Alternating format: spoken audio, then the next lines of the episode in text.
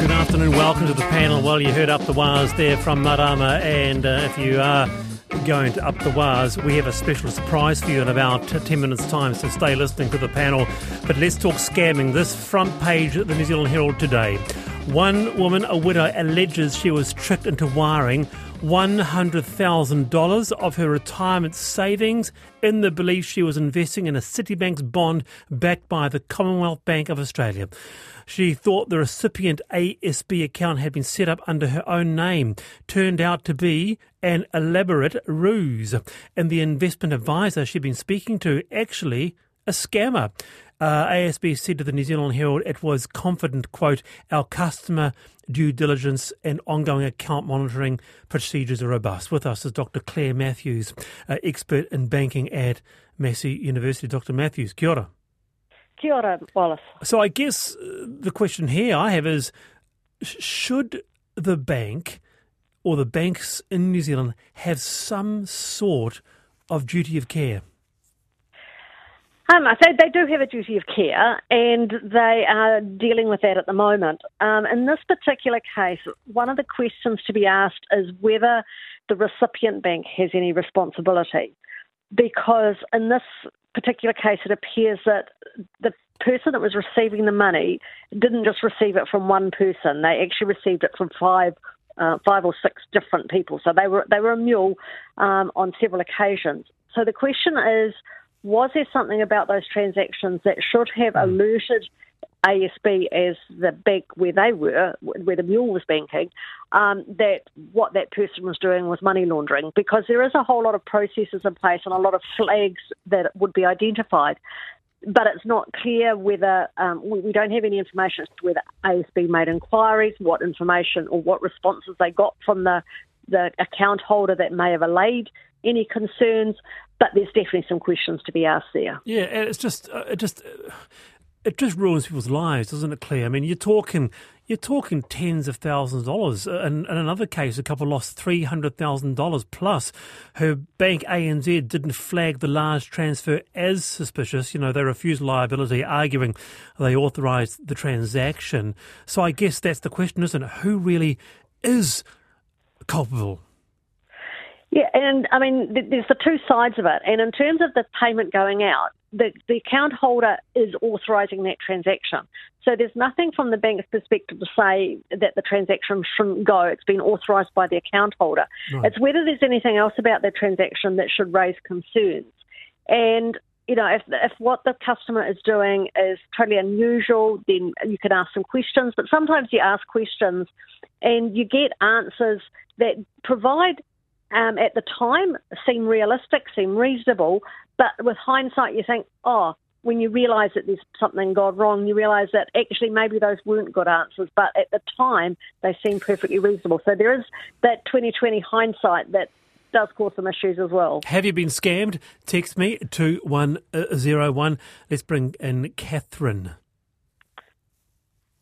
Yeah, I mean, all I can think I was like in my head. I remember when um, I banked ages ago with the National Bank, and I went with my um, sister-in-law to Sydney, and I forgot to tell the bank that I was going, and they stopped my credit card after the second purchase, which meant I had to sponge off my sister-in-law. So they, you know, and I just a quick phone call um, ascertained that I was definitely in Sydney and spending some money on my credit card. So they reinstated it but maybe there's a for certain big uh, you know big transactions there's a kind of a pause where there's a holding where the bank can you know yeah. even though the um, account holder has authorized it maybe there's a holding period where they go are you sure you know are you sure have you done all your due, due diligence that's quite a good solution, Claire. A holding could be a sort of a, a, a six-hour holding period. I don't know.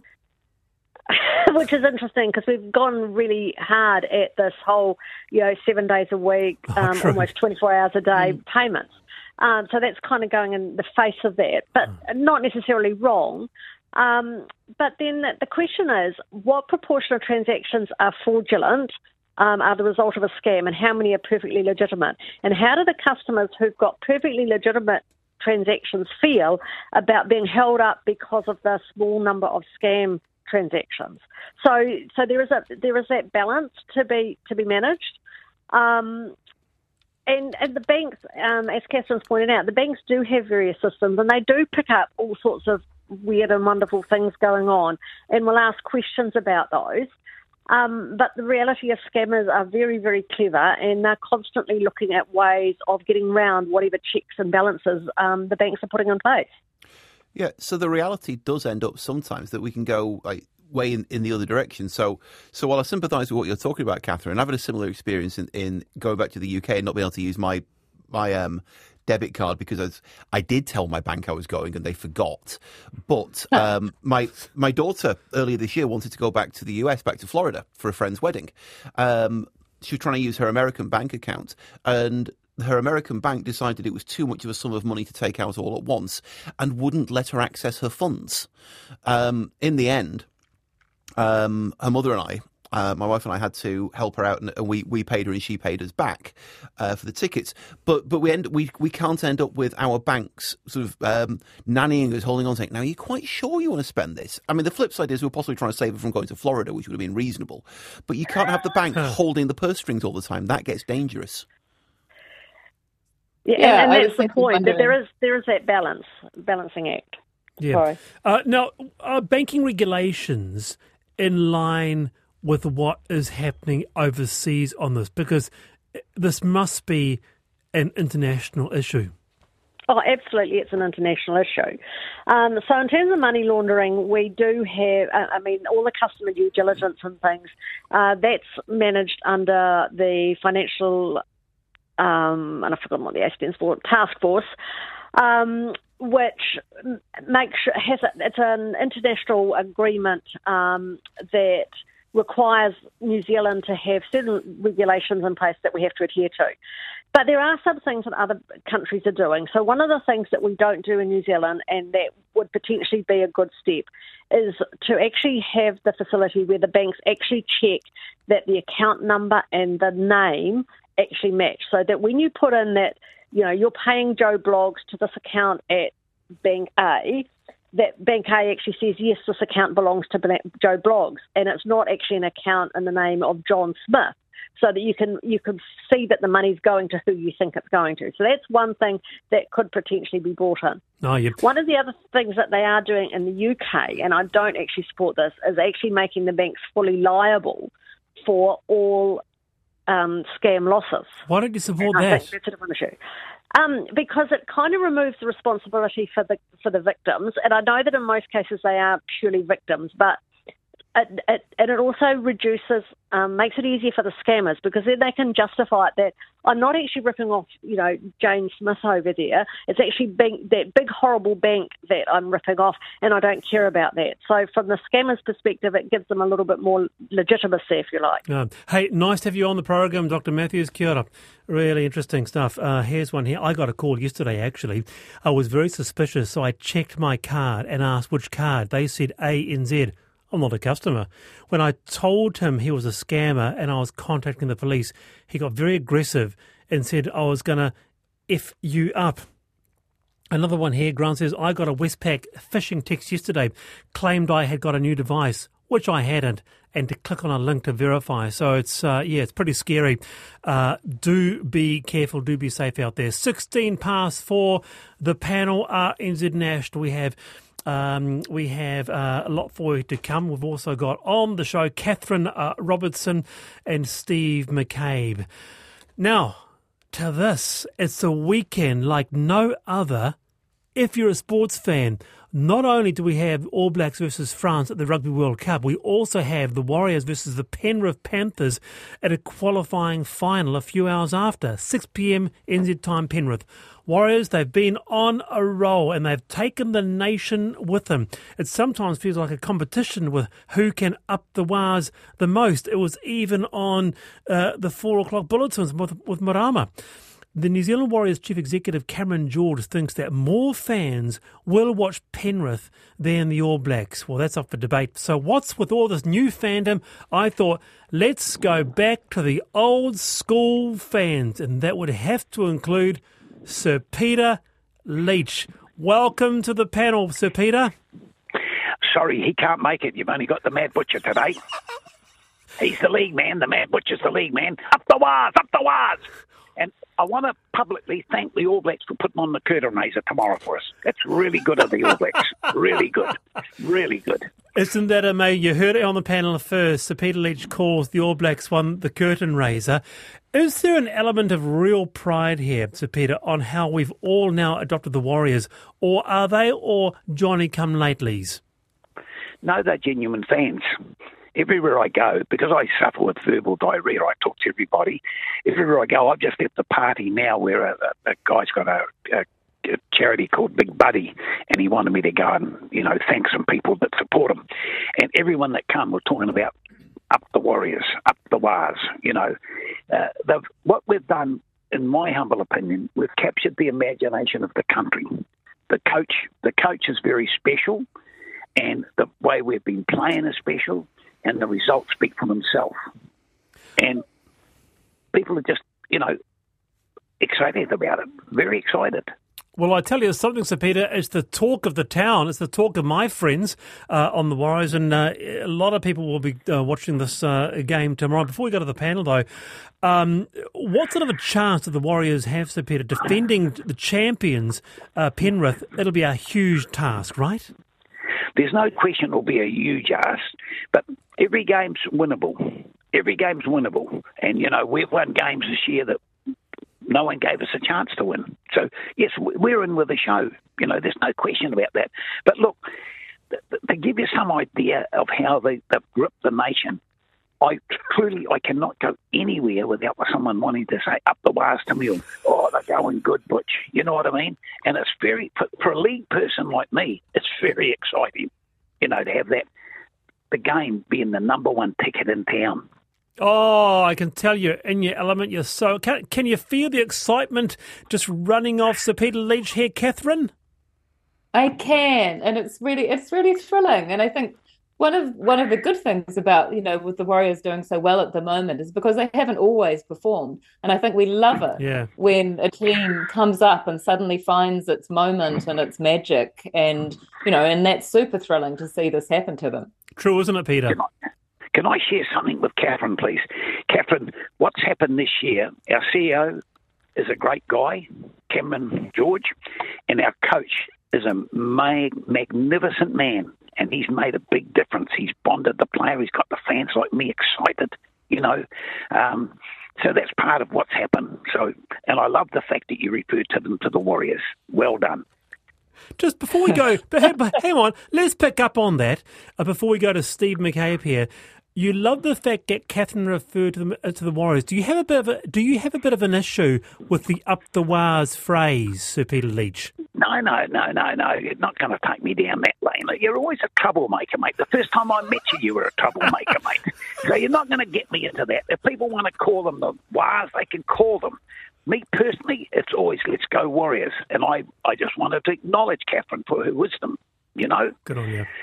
No, Thank fair, you. fair point, fair call, Peter Leitch. All right, Steve. Well, I, I, I love the extremely Kiwi intro you did to this bit, Wallace. When you said it's a great weekend for sports fans because we've got rugby league and rugby union both. It's like that line in the Blues Brothers where they say, "Oh yeah, we we we play both kinds of music in here. We've got country and western," and yeah, there's definitely echoes of that. But but you know, Pete, Peter's right. It's great to see league being uh, a bit more prominent. I'm from I'm from the north of England. I'm from Manchester, actually from Salford. Oh yeah. And if you if you're a league fan, you'll know the name of Salford. I I, I went to high school just up the road from the Willows.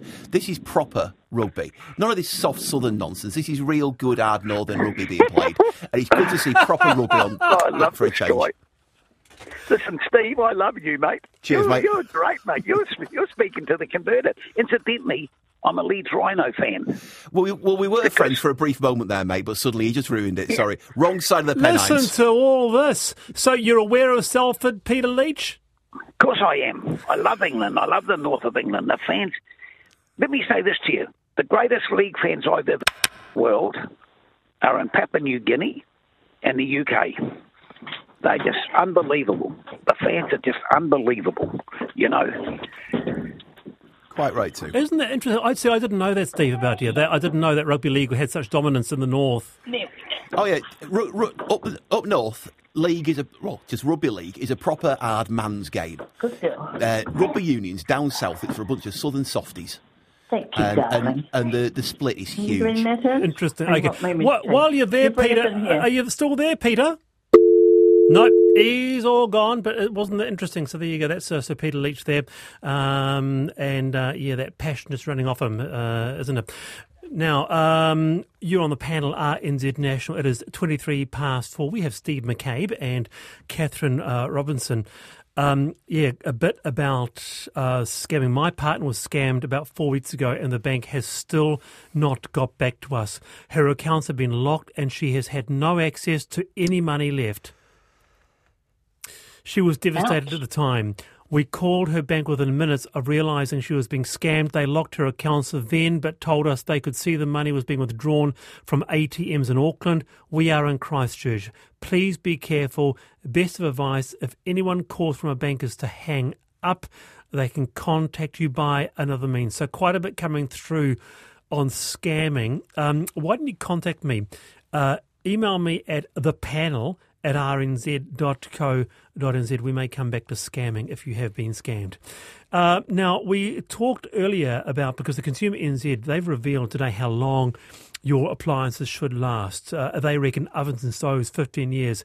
I am amazed, I'm stunned by the response we have had this afternoon about uh, your appliances. With us right now is Dave. Welcome, Dave. Yeah, good day, Wallace. How's it going? Oh, great to have you on. What's your appliance? It is a Kelvinator chest freezer that we've had since 1987. Let's do the sums on that. You do the sum, Steve. That's a long time. 36 years. That's okay. Thirty-six years. That's extraordinary. Um, have you? What have you done to make it last so long, there, Dave? I think the option, best option, is to leave it and only open it irregularly. How did you tell us the story of this uh, appliance? How did you come by it? It's a, it was a wedding present. We got married in 1986 and we were given some cash by parents. And we thought the best use for it would be to buy a chest freezer. And the thing has kept going and going and going. Just shows you how good Fisher and Paykel is. Here, there's a love story, Catherine, isn't it? Thirty-six years I have, on. this, I have this horrible feeling it'll be like the grandfather's clock, you know, and as soon as it stops going, you're going to have to get divorced. Terrible. Uh, hopefully that won't happen. Nice one. Well, Dave, keep up the good work with the first 36 years, 36 years young. Also with us is Sue. Welcome, Sue. Hi, how are you? Oh, look, so good today. Happy Friday. So, what's I your know, what, what's beautiful day. yeah? Where where are you calling in from? Um, I'm calling from north of Cheviot in the in the South Island. Oh, wonderful. Uh, what's your appliance? My appliance is a stick blender that is uh, about 23 years old. I, it's a Braun stick blender that my father-in-law gave me for Christmas one year, and everybody else I know who's had one like that, uh, they've gone off, you know, they've broken down or something, but mine just keeps on going. It's very basic. All it is is just the straight blender that you put into the pot. It doesn't have any attachments or anything, but it just goes and goes and goes. It's wonderful. There's something about we've had such a response, so I'm just wondering what it is about an appliance that means something to people. Is it is it because it rem, it reminds us, hey, back in the day, our appliances lasted. Yes, I think that's true. Yeah. Mm. Well, it's very nice to have you on, Sue. Thank you. All right. Thank you very much. Here's a few more. Quentin says, My Morphy Richards toaster, 65 years on, still going. A few new elements, though. Well, I can't get past two years on my toaster, Steve McCabe. Uh, I've got a rice cooker that I think my wife and I got the year after we got married, and we had our 22nd wedding anniversary two days ago. So that's about the oldest we've got. Very impressive. Catherine? Yeah, I had a hairdryer. I actually bought it. We moved from America to Britain, and I bought a 15 pound hairdryer from Boots in Islington. Um, and it lasted almost 22 years, and then it just went fritz. So good on you, Boots hairdryer. That is fantastic. Here's a couple more. My Panasonic bread maker is 23 years old and still going strong. Um, Anna says, I had a Fisher and Paykel clothes dryer that was as old as me, 50, a switch needed replacing. When I phoned F&P, the call centre person laughed at how, how old it was. Uh, our freezer, 47 years old, still going. Uh, our toaster that granddad gave us for our wedding present, 50 years old, and clapped out only two years ago. Uh, what, what, what, what, what, what is it with these 50 year old toasters? I can't get my new toasters to last more than 24 months. What are you, what are you using and what am I using? I don't get it. Is do you think What, what, what are you doing to this toaster, Wallace? Well- and what are you What are you putting into it apart from bread? it? Well, I'm just I'm just putting in your, your, your is it your Vogels, your Molenberg, your Tip Top? I don't know, but it Hang just on, doesn't tip top, last. you're putting ice cream in your toaster. That's your yeah. that's your problem right there, mate. That's what's doing it. Ah, very good. But is there something to that, Catherine, that our appliances don't seem to last today, whereas they? I mean, that's the serious message here. They used to back in the day. Well, I'm not sure. And also, we're, I mean, if things get more complicated, they've got more, you know, Oh, good um, point. likelihood of breaking down. But I have, I have to uh, shout out to LT Campbell in Tory Street, which has been a business that's been around for, I don't know, decades. They fix small appliances and they are brilliant at it. So if you're anywhere in the vicinity of LT Campbell and you've got a small appliance, take it to them and see what they can do. I think Catherine's just um, identified what's going on here. I think there's not enough small appliance repair people any longer. We're not fixing stuff. I don't. Here's your next question then. Not what's your longest appliance, what's your longest serving appliance that never needed fixing? And I guarantee we're not getting 50 years out of that kind of stuff. I can't find a place to fix uh, my toaster. You're making my Can't- point for me. Can't find it. I rest my case. There are repair cafes. They're very good. We might try and get one on next week. RNZ's have them on, but you cannot find a bona fide independent fixer person. No. Yeah. Uh, we have a toaster still working, Zip brand, 50 years old. Uh, Wallace, they're not appliances, but my mother in law has a Zest grater that is 80 years old. Amazing. Um, I, I've had a Relta Kitchen Whiz since 78. Gosh, they're streaming through. Uh, a Sunbeam, made in New Zealand, handheld beater, twin whirlers, no less, belonged to my aunt, and it got, I got it when she died in 93. It was already old, so maybe 50 years old, says Guida in Mount Eden. Stunned by your responses about your oldest appliance. So with us now is Marama Tepole for Up the Wah headlines. Thank Good on you, Marama. Did you hear Sir Peter Leitch on the program? I just missed it. Oh, he's a treat. I tell Yes, you what. And a fan.